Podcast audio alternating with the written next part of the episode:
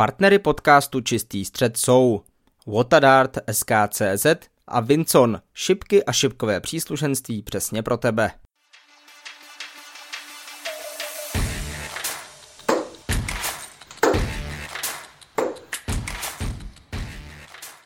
Příjemný dobrý den všem posluchačům podcastu Čistý střed. Máme tady 1. března a to znamená nejen začátek UK Open, ale také klasicky další rozhovor z databáze, kterou pro vás chystáme už vlastně rok a půl. Moje jméno je Petr Hajs a naproti sobě ve virtuálním studiu vítám finalistu mistrovství České republiky, finalistu Tipsport Darts Cupu, který se odehrál minulý týden a také mistra České republiky ve dvojicích Davida Píska. Davide, vítej v čistém středu. Ahoj Peťo, děkuju, zdravím posluchače. Já když jsem si na tento rozhovor dělal přípravu, tak na mě vyskočila jedna velmi zajímavá věc, že ty máš v podstatě dvě přezdívky, Darts Dave a Štěrk. A mě by zajímalo, kde tedy vznikla přezdívka Štěrk. Uh, těžko, těžko říct, kde ta přezdívka vznikla, protože asi už se se mnou nese hodně dlouho, takže to bych asi musel hodně pátrat v paměti. Ono už No to asi jako v lidech jako probouzí nějaký to nutkání ně, nějakým takovým způsobem oslovovat, protože už na základce mě lidi oslovovali různými stavebními materiály, protože moje příjmení jim asi přišlo hodně málo blbý. ale nevím, asi někde u těch šipkařů to vzniklo, to je jasný, ale upřímně nevím. A líbí se ti ta přezdívka vůbec? Ale jsem s ní asi úplně v pohodě. Pojďme se přesunout eh, k něčemu trošku více serióznějšímu, konkrétně ke tvým úspěchům a já možná předtím, než se podíváme na rok minulý, který se ti velmi výrazně povedl, hlavně ve stýlových šipkách, tak bych se chtěl podívat na to, co jsem zmiňoval na začátku. Ty jsi finalista nedávno skončeného Tipsport Darts Cupu. Jak vnímáš takovýto turnaj, protože se hraje high score dlouhou dobu, je to velmi náročné pro hráče jako si ty nebo třeba Vítěz Sedlák nebo Pavel Jirkal, kteří byli na tomto turnaji a jsou těmi, kteří si, jak jsme se spolu bavili, více věří na dablech. Jak bys ten turnaj ty osobně zhodnotil a jak se ti líbí vůbec ten formát více určený spíše pro amatéry? Turnaj můžu hodnotit eh, jenom pozitivně, jako co se organizace a téhleté stránky týče, tak samozřejmě špičkově zvládnutý. Nicméně, jak říkáš, eh, ten formát eh, je prostě určený pro amatéry a tak to v podstatě i beru. Eh, je to prostě turnaj pro amatéry a těžko říct, co mě tam lákalo, asi možná nějaký finanční odměny, je to prostě skvěle, skvěle hodnocený turnaj, jeden z nejlepších v tomhle ohledu turnajů, co tady máme v České republice ale prostě pro ty uh, šipkaře je to zrádný. Už to high score, které se v podstatě hraje až skoro do čtvrtfinále možná, tuším, nebo někde v osmi finále možná, tak uh, v tomhle to je to prostě zrádný a to prostě moje první účast, nevím, už jsem se asi účastnil pětkrát, to je to moje první účast, kdy jsem v podstatě došel takhle daleko. Nikdy jsem se za to osmifinálový kolo nedostal, takže za to jsem rád. Nejenom první účast eh, v hře 501 Double Out na Tipsport Darts Cupu, ale můžeme to vlastně celé přiřadit k úspěšnému roku 2023 a začátku roku 2024. Já když jenom částečně přečtu tvé úspěchy, stal se s vicemistrem České republiky, zahrál se s European Tour v Pražských Letňanech, byl si třeba i součástí týmu, který reprezentoval Českou republiku na světovém poháru WDF. Co zásadního jsi změnil ve svém tréninku? Respektive vůbec změnil si něco nebo třeba nějaký mentální přístup trošku jinak, protože to přišlo pro mě osobně z čista jasna. z čista jasna to přišlo v podstatě i pro mě. Zmínil si ten mentální přístup a ten je asi klíčový, protože v tréninku jsem nezměnil v podstatě nic, ba naopak možná jsem trošku upustil. Trošku jsem se začal těma šipkama uh, já nevím, jak to říct, uh, mi nějak zaobírat, uh, co se jako týče toho tréninku a takhle, ale nějak jsem si ujasnil svoje priority, tu svou mentalitu, psychiku, nějak jsem se přenastavil, snažil jsem se ty šipky začít trošku víc užívat, s čím jsem měl trošku problém v minulých letech a hlavně od sebe nic nečekat. A to mi asi nejvíc pomohlo. Ty jsi zmiňoval trošku jiné mentální nastavení. Už jsem tady řešil, nevím, jestli si poslouchal díl s Adamem Gavlasem a jeho přístup k mentálnímu kouči. Měl jsi ty osobně i takového něco v plánu, nebo udělal si to, zašel si za nějakým sportovním psychologem a poradil se s ním co a jak ohledně šipek? Vůbec ne. Nějak jsem, já jsem typ člověka, který se vždycky snaží v tom, co má člověk v hlavě, tak se s tím poprat prostě sám a jsem docela dost tomhle hloubavý. A tak nějak jsem se zamyslel, trošku jsem si ujasnil ty svoje mentální priority nebo tu svou, to svoje mentální nastavení a ty svoje priority a tak vlastně jsem s tím do toho v té sezóně 23-24 prostě šel. A přinesl to úspěchy, to už jsem zmiňoval. Já bych asi postupně rád chtěl po všech těch úspěších pokračovat. Začnu tedy mistrovstvím České republiky, které pro tebe dopadlo velmi dobře, dostal ses až do finále. Co chybělo podle tebe ve finále? Přece jen eh, soupeř v podobě Karla Sedláčka není úplně jednoduchou záležitostí. No, tam tomu v podstatě nechybělo až tak moc. Nevím, tuším, že to skočilo 9-6. Hrál jsem celkem slušnou hru, ale, ale možná jsem byl už trošku, trošku poražený ještě předtím, než jsme vůbec začali hrát, protože eh, s Kajou toho mám odehráno nemálo. Už v podstatě jako prcek jsem s ním tak nějak zápolil naše bilance je tuším tak 10-0, ne, nevím, možná víc. Nikdy jsem ho neporazil a to bylo možná dost klíčový. Těžko se to láme. A nepodařilo se to zlomit ani na Českém poháru prvním, který se odehrál letos v lednu. Tam si mimochodem ve finále také prohrál s Karlem Sedláčkem, ale já když to obrátím na druhou stranu trošku více do pozitivna, tak o den později si na topce porazil Adama Gavlase, tak Přistupuješ třeba nějak jinak do toho zápasu s Adamem, který také patří mezi profesionály, dokonce je českou jedničkou, ale ty ho naprosto s klidem dokázal na té topce porazit.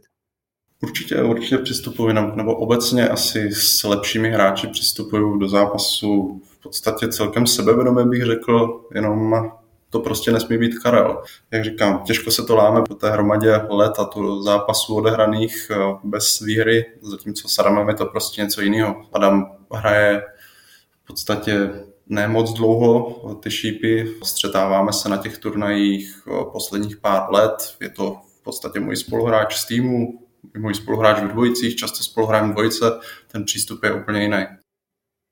Možná když na malou chvíli odbočím, protože mě také zajímá jedna věc z hlediska vás lepších hráčů. Jasně, ty jsi zmiňoval, že se připravuješ na zápas s těmi úplně nejlepšími jinak, ale jak se hráč vysokých kvalit připravuje naopak na souboj s tím slabším soupeřem, protože mnohokrát eh, se stane, a to nejenom v šipkách, ale ve všech sportech, že tito hráči ten zápas podcení a velmi lacině prohrají. Tak co třeba pomáhá tobě, aby se nechci říct nezhroutil z toho utkání, ale aby se zbytečně neprohrál se soupeřem, který má třeba běžně o 20 nižší průměr než ty. Těžko říct, jak se na to člověk dokáže připravit. Asi to má každý nějak jinak. Já většinou už to tak nějak cítím v průběhu toho turnaje nějakého, třeba když narazím na lepšího hráče, povede se mi ho porazit, tak cítím na sobě, že dobře, porazil jsem toho hráče, ale fú, nebylo to na 100%. Jako něco jsem asi trošku podcenil, nebo nebral jsem to úplně na 100%. Já většinou v takovéhle situaci dohraju zápas, říkám si, nejedeš na 100%, jdu třeba někam na toaletu nebo někde, stopnu si k nějakému zrcadlu, podívám se na sebe a říkám si, co tady zase blbneš, pojď do toho a makej na 100%. Předpokládám, že něco podobného jsi řekl také před utkáním s Hertem Nentiesem na European Tour, čímž se volně přesouvám do dalšího tématu, dalšího úspěchu roku 2023. Jak jsi užil vůbec pobyt na letňanském pódiu? No tak samozřejmě užil jsem si to moc, bylo to něco úžasného. Moje premiéra v podstatě v PDC šipkách, doufám, že ne i derniéra. no, užil jsem si to fakt maximálně, nic, nic jsem v podstatě neočekával, fakt jsem si to chtěl jenom užít, ale samozřejmě výhra by byla třešnička na dortu, to se mi bohužel nepovedlo. Nepředvedl jsem úplně to, co bych chtěl, ale mám z toho dobrý pocit a užil jsem si to. Když u toho utkání chvilku zůstanu, ty si v tom duelu vedl dokonce 4-1 a ještě 5-4 a potom přišel inkriminovaný moment, kdy si měl na výhru 52 bodů. Což také byla jedna z otázek, která došla od našich fanoušků, za co jsem moc rád. Otázka, která zněla, hraješ ještě stále 52 přes 20, abych to divákům přiblížil, ty jsi přehodil první šipkou a tím pádem potom se ti ten zápas nepodařilo vyhrát, tak změnil si přístup v téhle kombinaci, nebo naopak si dáváš ještě větší pozor už v životě ten triple 20 při 52 netrefíš? o, přiznám se, hraju to pořád. A tam to bylo trošku jinak, tam jsem přehodil 52, ale jedna šipka už byla v té 20, takže mi do toho triplu stála, což možná je trošku jiná situace, ale jako asi je to možná blbost, ale já jsem prostě zásadový hráč double 16, respektive spíš strašně moc nemám rád double 20, nevím proč, ale tak to prostě je, to je prostě pro mě double, na který si vyloženě nevěřím, takže podstupuju to riziko přehození a pořád hraju double 20 na double 16. Když na tu otázku částečně navážu, pamatuješ si ještě, co ti tehdy problesklo hlavou, když ta druhá šipka skončila v triplu 20 a ty si přišel o možnost zaví- zavírat vůbec ten double 16, aby si vyhrál to utkání? O, co, a co mi problesklo hlavou, nevím, jenom věděl jsem už předtím, než jsem to odhodil, máš tam tu šipku první dost blbě, tak to prostě jenom nepřehoď. No a to se přesně stalo. Ale to se stává přesně, když si tohle člověk řekne. Když se člověk soustředí na to, aby to člověk nepřehodil, tak se to přesně stane. Takže teď už si to neříkáš. ne. Když ještě zůstanu právě u té European Tour, protože přece jen považuji to z mého osobního hlediska za jeden z těch nejvyšších a největších úspěchů. Jak náročná vůbec byla ta domácí kvalifikace, protože se jí účastnilo velké množství Čechů, včetně těch velkých hvězd, jako je Saša Mašek, jako je Vítěz Sedlák a mnohé další. Jak vůbec náročné projít tímhletím těžkým sítem, protože dvě místa jsou extrémně málo pro kvalitu českých šipek. No, lehký to samozřejmě nebylo, ale v podstatě nějakým způsobem můžu říct, že to nebylo ani moc těžký v tom smyslu, že jsem v podstatě ani nevnímal tady tu konkurenci, která tam byla. Já jsem od začátku eh, spíš bojoval s tím, s tím nějakým prostředím, který mi vůbec nevyhovoval. Byla tam strašná zima a nějakým způsobem jsem se přesto dokázal dostat a ba naopak ty hráče v podstatě jsem vůbec neřešil, nedíval jsem se vůbec na rozlosování, na to KOčko. Já v podstatě jsem ani nevěděl, že ten poslední zápas, který jsem vyhrál, jsem už v podstatě hrál o ten přímý postup, co jsem byl docela překvapený, když jsem to vyhrál, tak za mnou stál právě vítěz Sedlák už přezutej do pantoflích a říkal mi, tak a je to tam? A říkám, co? to není možný. Vůbec tenhle ten aspekt jsem úplně jako nějakým způsobem vytěsnil a hra byla dobrá, jenom jsem prostě zápasil s těma jinýma podmínkama. No a jaké potom byly podmínky od pátku do neděle, teda pro tebe jenom v pátek a ještě jedna otázka, kterou k tomu mám. Jak se třeba postavili profesionální hráči k tobě? Přišli k tobě nějací, pogratulovali ti k tomu postupu, nebo někdo takový se nenašel a soustředil se jenom na sebe a povídal se tam třeba jenom s českými hráči, tedy s Daliborem, Adamem a Karlem? No, tam v podstatě asi nebyla ani moc příležitost, no. Jak říkáš, to přes ten pátek jsem se v podstatě nedostal. Já jsem nějakým způsobem prostě odehrál tu kvalifikaci, co si tak jako pamatuju, tak jsem ještě po Praze někde zháněl barbershop, abych nějakým způsobem vypadal na tu kameru. A pak jsem se stihl vyspat, nějakou hodinku, dvě přijít včas na halu, abych se stihl rozházet a pak hurá na pódium, takže nějaký prostor na rozhovory se špičkovými hráči, kteří tam vlastně v pátek, nebo ti nejlepší hráči, kteří v pátek vlastně ještě nehráli, tak ten prostor tam prostě ještě nebyl. Ale no, pokecel jsem si tak nějak s Vítěou, který se tam kolem toho furt pohyboval, s Dádou, tak to je tak asi všechno. Ještě jedna věc, ohledně spíš už toho, jak to vypadalo na místě, protože ty jsi zmiňoval, chtěl si být zhruba dvě hodiny před začátkem eh, turnaje na hale. Tam určitě byly velmi dobré podmínky pro trénink a já bych to ještě trošku chtěl navázat zpátky k tomu, co se dělo teď v sobotu na Tipsport Darts Cupu, protože ne, že by to byla nějaká výtka někomu nebo něčemu to v žádném případě, ale vlastně u tréninkových terčů se tam střídá třeba pět, možná i šest hráčů, jak moc náročné a jak moc velký rozdíl je pro hráče vysokých kvalit, eh, když není u toho terče buď sám nebo ve dvou, ale přesně takhle v šesti lidech a k terči se dostane jenom jednou za vlastně třeba minutu a půl. No, tak to prostě je. Je tam převážná většina těch herních eh, terčů a na ty tréninkové už nezbývá moc místa, ale já myslím, že každý za ty, byť jenom čtyři terče je rád. Já jsem si to teda párkrát zkusil. Říkal jsem si, tak jako dostat se na ten terč jednou za, jak říkáš, minutu a půl, to je v podstatě takový trénink, netrénink. Nevím, asi, asi spíš mi to ubíralo v tom smyslu, že když se na ten terč člověk dostane jednou za minutu a půl, tak se prostě nedokáže rozházet. Možná ho to paradoxně zlomí v tom, že má pocit, že hraje furt špatně. Takže jsem to tam chvilku zkusil, pak až teda v těch finálovějších bojích, kdy už lidi postupně odcházeli, ale ten čas tam byl, tak už jsem se tam rozhazoval, ale jinak, jinak jsem teda spolíhal sám na sebe, na svoje schopnosti bez nějakého většího tréninku. Ale určitě asi pro ty amatéry je asi každá odhozená šipka skvělá. Na co se zaměřuješ při svém rozhazování nejvíce? Je to co největší počet triplů, jsou to dubly, možná nám to můžeš přiblížit z hlediska toho, jestli se to třeba trošku měnilo právě minulou sobotu, kdy se odehrál turnaj v pražském hotelu Duo.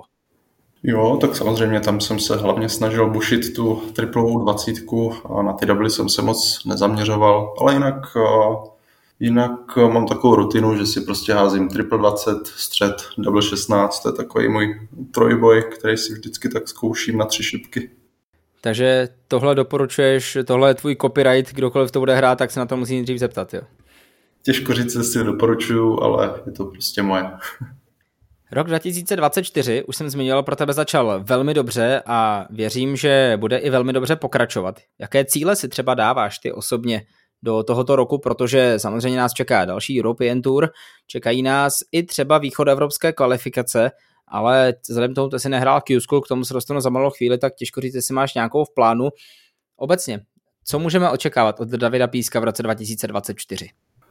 Těžko říct, o, ode mě lze očekávat asi lecos.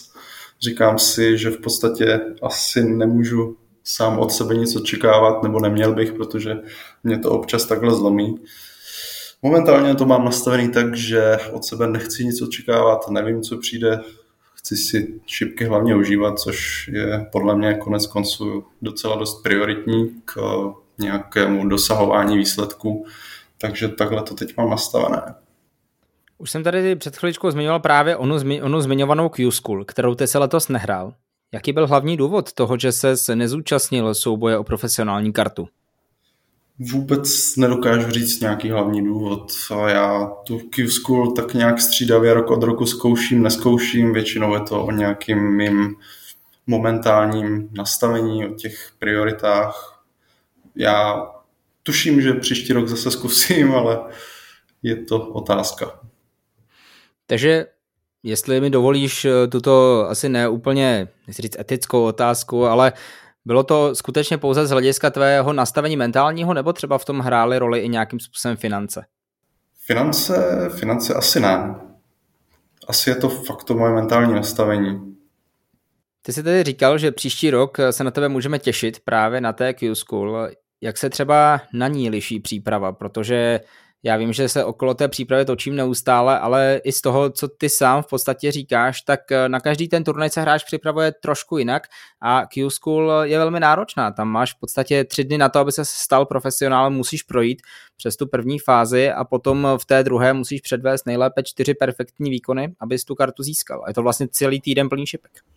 Je to tak, člověk se asi musí připravovat hodně dlouho dopředu, ať už je to ta psychika, ať jsou to třeba i ty finance, samozřejmě trénink, minimálně dva měsíce dopředu člověk do toho musí bušit denodenně a nevím, jak k tomu ještě sám přistoupím, ale asi se na to budu chtít určitě líp připravit, než to bylo tak jako ty nějaký pokusy, pokusy, nepokusy v předchozích letech. Každý to má jinak. A to jsi asi řekl nejlíp.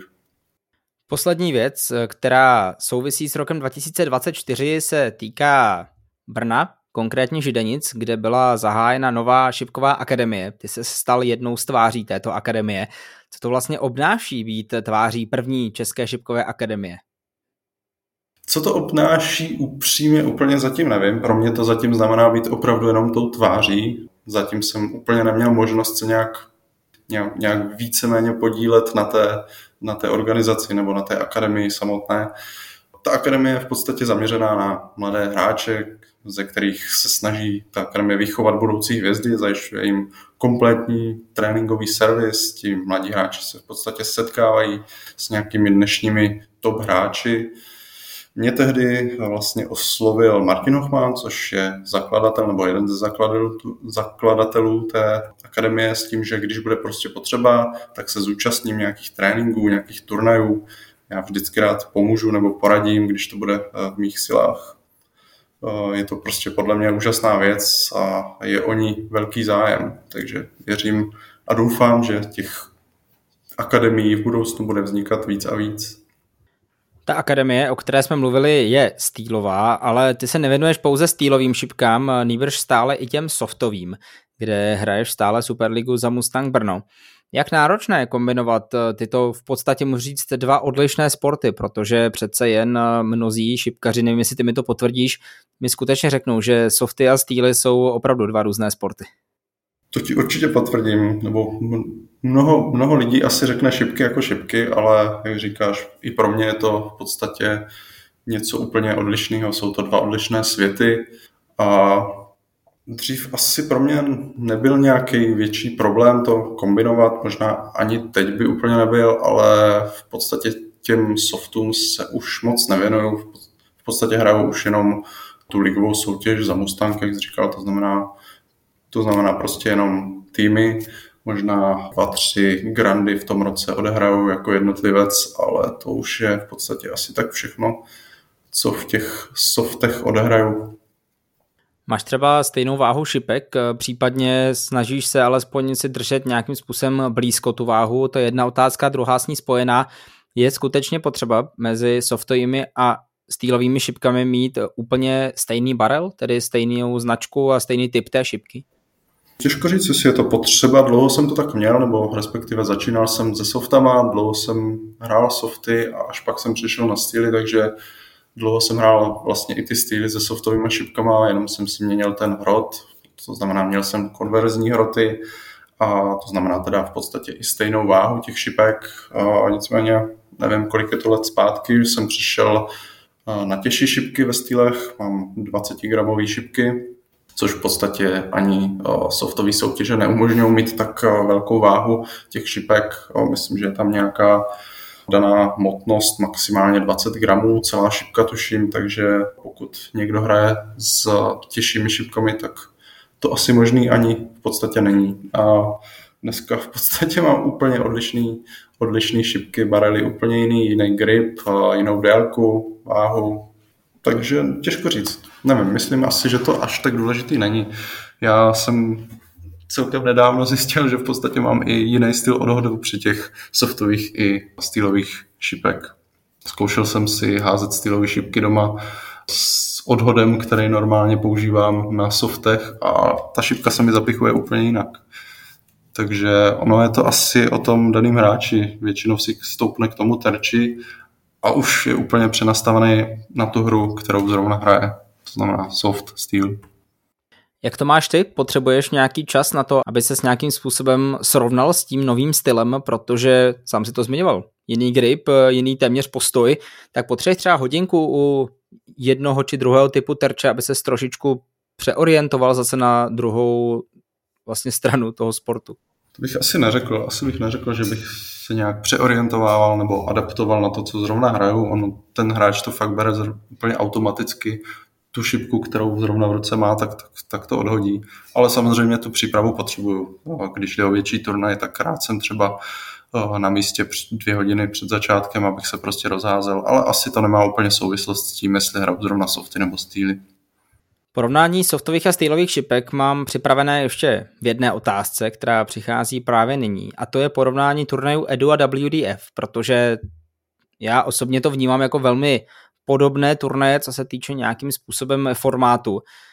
Jaké jsou zásadní rozdíly mezi těmi dvěma turnaji? Který z nich je třeba podle tebe jednodušší? Nebo jde to vůbec porovnat, který z nich je jednodušší? A ještě jedna taková otázka trošičku mimo tu samotnou hru. jaký zvuk ti se ti líbí víc? Softové šipky, které tam bouchy do těch automatů, nebo ty stýlové, které dělají takový trošičku uh, temnější a klidnější zvuk? Tak abych začal s tou otázkou, co je vlastně jednodušší, uh, to asi podle mě porovnat moc nejde. As, pro softového hráče asi řekne, softák řekne prostě asi edu, jasný. Pro mě momentálně asi VD v turnaje, nevím jestli jednodušší, ale určitě v tom smyslu, že si teď eh, na takové soutěže věřím víc. Eh, momentálně nemám pocit, že bych dokázal vyhrát nějaký EDU turnaj, ale ty organizace asi sami o sobě porovnávat moc nejdou, respektive jdou, ale nevím, jestli je to úplně relevantní porovnávat. Podle mě ty organizace mají úplně jinou politiku nastavený, je to prostě úplně o ničem jiným. Takže těžko říct. No a fů, dlouho jsem to měl prostě tak, že se mi strašně dobře hrajou ty softy. Vždycky mě lidi říkali, že jsem prostě softák, ty softy mi vždycky šly, začínal jsem s nimi, hrál jsem je mnohem díl a strašně psychologický efekt pro mě má, když člověk slyší zaznívat ten zvuk toho triplu. Ten automat dělá takový krásný zvuk nedej bože, když zahlásí 180. Takže to mi, to mi fakt pomáhá. Ale už si zvykám i na ten krásný dutej zvuk toho stylu. Je pravda, že já když hraju softy, tak spíš poslouchám zvuk automatu po 15 kole, když mě nechci pustit dál na double, ale nevadí, každý to má trošku jinak. Ty jsi trojnásobným mistrem Evropy v softových šipkách. Jak vzpomínáš na tyto úspěchy? Protože přece jen už je to relativně delší dobu, co se ti staly tyto úspěchy. Byť tedy, abych tě úplně nešal a nešal také naše posluchače, tak jeden z nich přišel minulý rok, předtím ale 2018 a 2019. Byla to ještě taková ta tvoje zlatá éra softová, protože potom si pomalu, ale jistě i těmi úspěchy začal už přecházet do stylu. Jo, asi jo. Ten rok 2018 nějakým způsobem vnímám taky trošku jako průlomový, byť úplně sám netuším proč, nějak to tak v hlavě mám nastavený, možná je to jednak to mistrovství Evropy, nevím, co ještě se mi tam povedlo, že to takhle vnímám ale asi jo, byla to taková ta softová éra. E, nicméně ono jsou to v podstatě tři roky mistrovství Evropy, kteří, který e, jdou v řadě za sebou, protože to bylo mistrovství Evropy 2018, 19, potom se 20, 21 vůbec nehrálo a v podstatě jenom ten rok 2022 jsem vynechal teda bavíme se samozřejmě o, mistrovství Evropy nebo o tom titulu, který mám z národních týmů, to znamená, není to jenom můj titul, ale jsou to v podstatě týmové soutěže. A pak ještě ten rok 2023. Takže, takže v podstatě je to takový, taková uh, hezká zlatá série pro mě. Ty jsi zmiňoval o tom, že rok 2018 nevíš, co ještě dalšího tam eh, přišlo a já ti to velmi rád připomenu a přesunu se k tomu právě nyní. Ty se stal v roce 2018 mistrem České republiky ve stýlových šipkách ve dvojicích společně s Michalem Kočíkem a zároveň si vyhrál tehdy národní kvalifikaci na exibici Prague Darts Masters, což znamená, že skutečně tě potkali dvě velké akce, které bych řekl, že můžeme skutečně nazývat průlomovými. Asi se nejprve zeptám na mistrovství České republiky dvojic, protože když jsme si společně psali, tak ty si říkal, že to byl možná jeden z posledních turnajů Michala Kočíka, se kterým si to mistrovství vyhrál. Je to pro tebe o to cenější, že si mohl takto krásně zakončit kariéru jednoho z nejlepších českých šipkařů? Asi jo, já moc hezky na to vzpomínám. A nechci říkat úplně, že to byl asi poslední turnaj, protože to sám nevím. Možná nějaký další turnaje eh, pro Míšu pak přišly, ale Vím, že, eh, vím, že se tomu pak trošku přestal věnovat, respektive začal se víc věnovat rodince, měl, začal mít trošku jiné, jiné priority, ale jo, bylo to moc pěkný a moc jsme si to užili, bylo to fajn.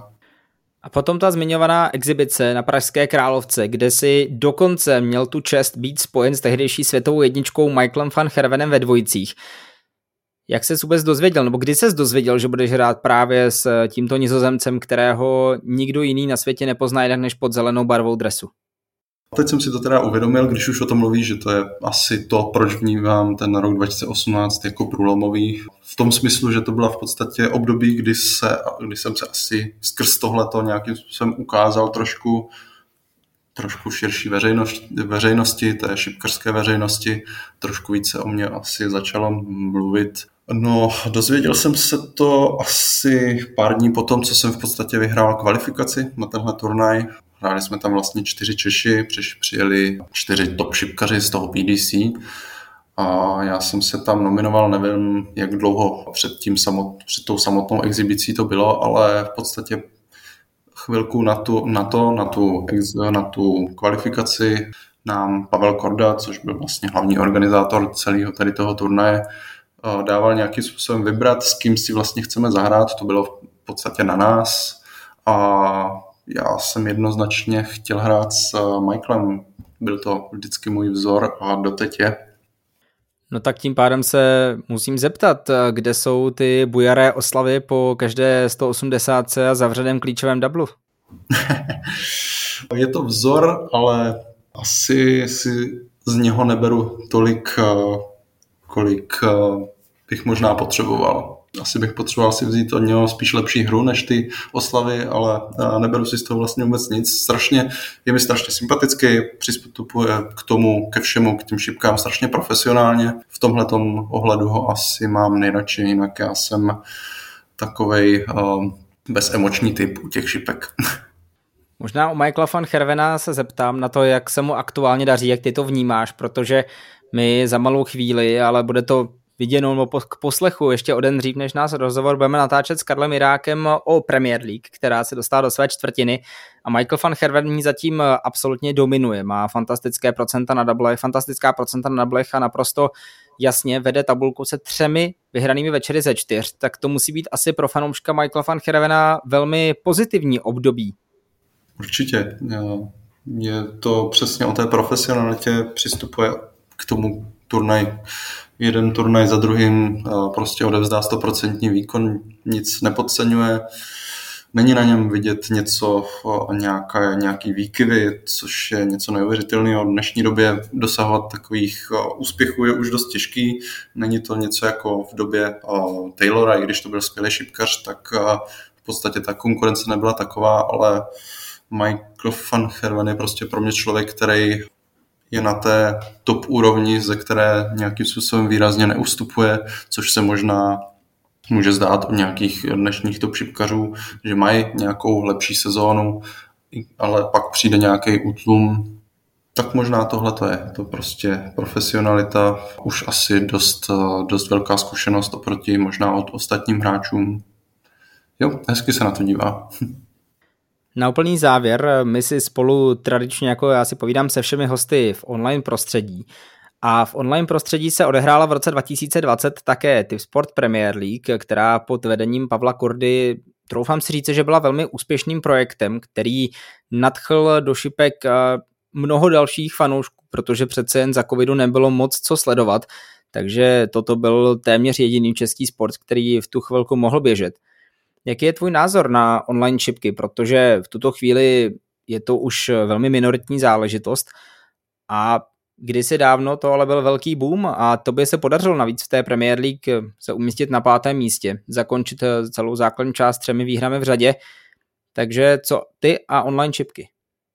To byla zase jedna skvělá akce pod hlavičkou Pavla Kordy, zase odvedl skvělou práci, něco pro ty šipky v téhle hrozné době udělal neskutečný dík eh, za to. Eh, nicméně můj názor není úplně ten nejlichotivější, nebo respektive nebylo to něco, co by mi úplně vyhovělo, nebo vyhovovalo. Nehrálo se mi až tak pěkně, ale prostě byl jsem rád za to, že jsem vůbec něco mohl hrát. Byla to prostě doba, kdy se lidi nemohli setkávat, něco jako klasický turné, klasický zápasy bylo nemyslitelný a to nejen v šipkách, v podstatě ve všech sportech a jak říkáš, bylo to něco v podstatě jediného, co se mohlo hrát napříč všemi sporty. Tu Premier League samotnou jsem si strašně užil, ale v podstatě to byl asi jediný turnaj za ty dva roky, který jsem odehrál. Byl to vlastně první turnaj, i můj poslední, ale jinak celý ten rok 2020, v podstatě i 2021 jsem šipky už vůbec nehrál. Vnímal jsem to jako nějakou svou příležitost pro to si od těch šipek odpočnout. Bylo to takový zase to moje období, kdy jsem prostě cítil, že potřebuju ten oddych a tak jsem toho prostě využil. Vznikla tuším nějaká, nějaká asociace těch online šipek, spoustu se toho hrálo, hodně hráčů toho využilo, takže to bylo určitě pro mě super. já, jak říkám, já jsem si dal takový oddych. Závěrečné dvě otázky dnešního rozhovoru. První je také závěrečnou otázkou od jednoho z našich fanoušků, která přišla. To je otázka na to, kolik hodin denně ještě věnuješ tréninku a zároveň jak bys třeba poradil hráčům při výběru šipek a na co se ještě v tom tréninku zaměřuješ. Takže možná nějakým způsobem v rychlosti tréninkové metody, tréninkový čas a výběr vybavení. To je strašně děsivá otázka, nebo respektive děsivá bude moje odpověď na tohle. Tréninku se věnuju momentálně tak hodinku týdně, což je něco, co jsem si dřív nedokázal představit. Moje začátky byly takové, že jsem dokázal stát u toho terče 5-6 hodin, takže natrénoval určitě mám, ale momentálně ptát se mě na trénink si z pohledu nováčka je trošku chyba, protože nevím, jestli dokážu před uh, nějakým způsobem poradit. Já nemám nějak, nějakým způsobem sofistikovaný trénink, já prostě jenom buším 60, občas si dám doublový kolečko a to je tak asi všechno. A co se týče uh, rady uh, s výběrem šipek, to je taky něco, co jsem v podstatě nikdy neřešil. Začínal jsem někdy v roce 2010, kdy uh, se tohle to řešilo prostě trošku jinak. Dneska už je to úplně jinak.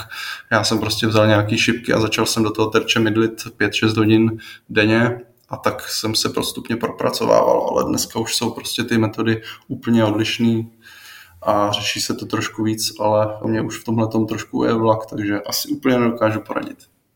Závěrečná otázka, která je velmi podobná v každém rozhovoru, jaké jsou ještě tvé nesplněné šipkařské cíle ve tvé kariéře? Je to zahrát si na World Cupu, je to zahrát si na mistrovství světa, vyhrát mistrovství světa? Samozřejmě, chtěl bych hrát úplně všechno, ale jsem trošku nohama na zemi a já bych si určitě rád zase zahrál aspoň nějakou European Tour, zase se aspoň jednou na to pódium postavil, ale mým strašně velkým snem je asi ty šipky užívat, jak jen dlouho to půjde a to je dost asi důležitý pro tu samotnou hru. Tímto bychom to mohli pro dnešek ukončit. Hostem dalšího rozhovoru v podcastu Čistý střed byl mnohonásobný mistr České republiky mezi juniory, vicemistr České republiky mezi dospělými, účastníky European Tour, trojnásobný mistr Evropy v softových šipkách a tak dále a tak dále a tak dále. Jeho jméno je David Písek. Davide, moc krát ti děkuji, že jsi na mě našel čas a přijal pozvání do podcastu Čistý střed. Já ti taky děkuji. Ještě bych chtěl poděkovat také společnosti Vinson, která je partnerem tohoto podcastu a zároveň, eh, kromě toho, že nás můžete sledovat na Spotify, případně mě osobně tedy Petra Hajs novinář na Facebooku a Instagramu, tak také nezapomeňte odebírat náš YouTube, na kterém už v tuto chvíli je další díl devítišipkové challenge. Mimochodem právě David Písek si vyzkoušel porazit Dalibora Šmolíka, jestli se mu to podařilo nebo ne, na to se můžete podívat už teď na našem YouTube. Nyní samozřejmě nesmí chybět nejdůležitější zprávy šipkového února, no a potom uh, už další díly, Nejprve s Karlem Mirákem, ale samozřejmě 1. dubna další rozhovor. V tuto chvíli už se ale mějte krásně a v čistém středu zase brzy naslyšenou. A nyní nejdůležitější zprávy šipkového února. Šampionem Masters se poprvé v kariéře stal Steven Bunting. 38-letý angličan ukončil desetileté čekání na velký titul z PDC, když ve finále zdolal Michaela van Hervena. Bývalý mistr světa BDO tak potvrdil dobrou formu z minulého roku. Úvodní turnaje Players Championship vyšly nejlépe Ryanu Serlovi. Angličan s přezdívkou Heavy Metal došel ve třech ze čtyř turnajů do finále, jeden podnik dokonce vyhrál.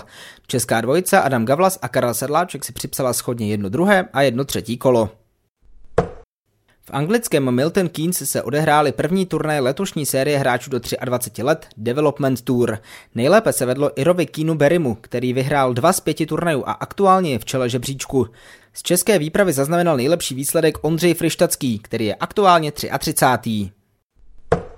Českým barvám se velmi dobře dařilo na turnaj WDF na Slovensku. Až do semifinále se na Slovak Open dostala Anna Votavová, která se přiblížila postupovému místu na mistrovství světa. Mezi muži se až do čtvrtfinále Slovak Masters proházel Tomáš Houdek. To byly nejdůležitější zprávy šipkového února. Další zpravodajství opět 1. dubna. Partnery podcastu Čistý střed jsou Watadart SKCZ a Vincon, šipky a šipkové příslušenství přesně pro tebe.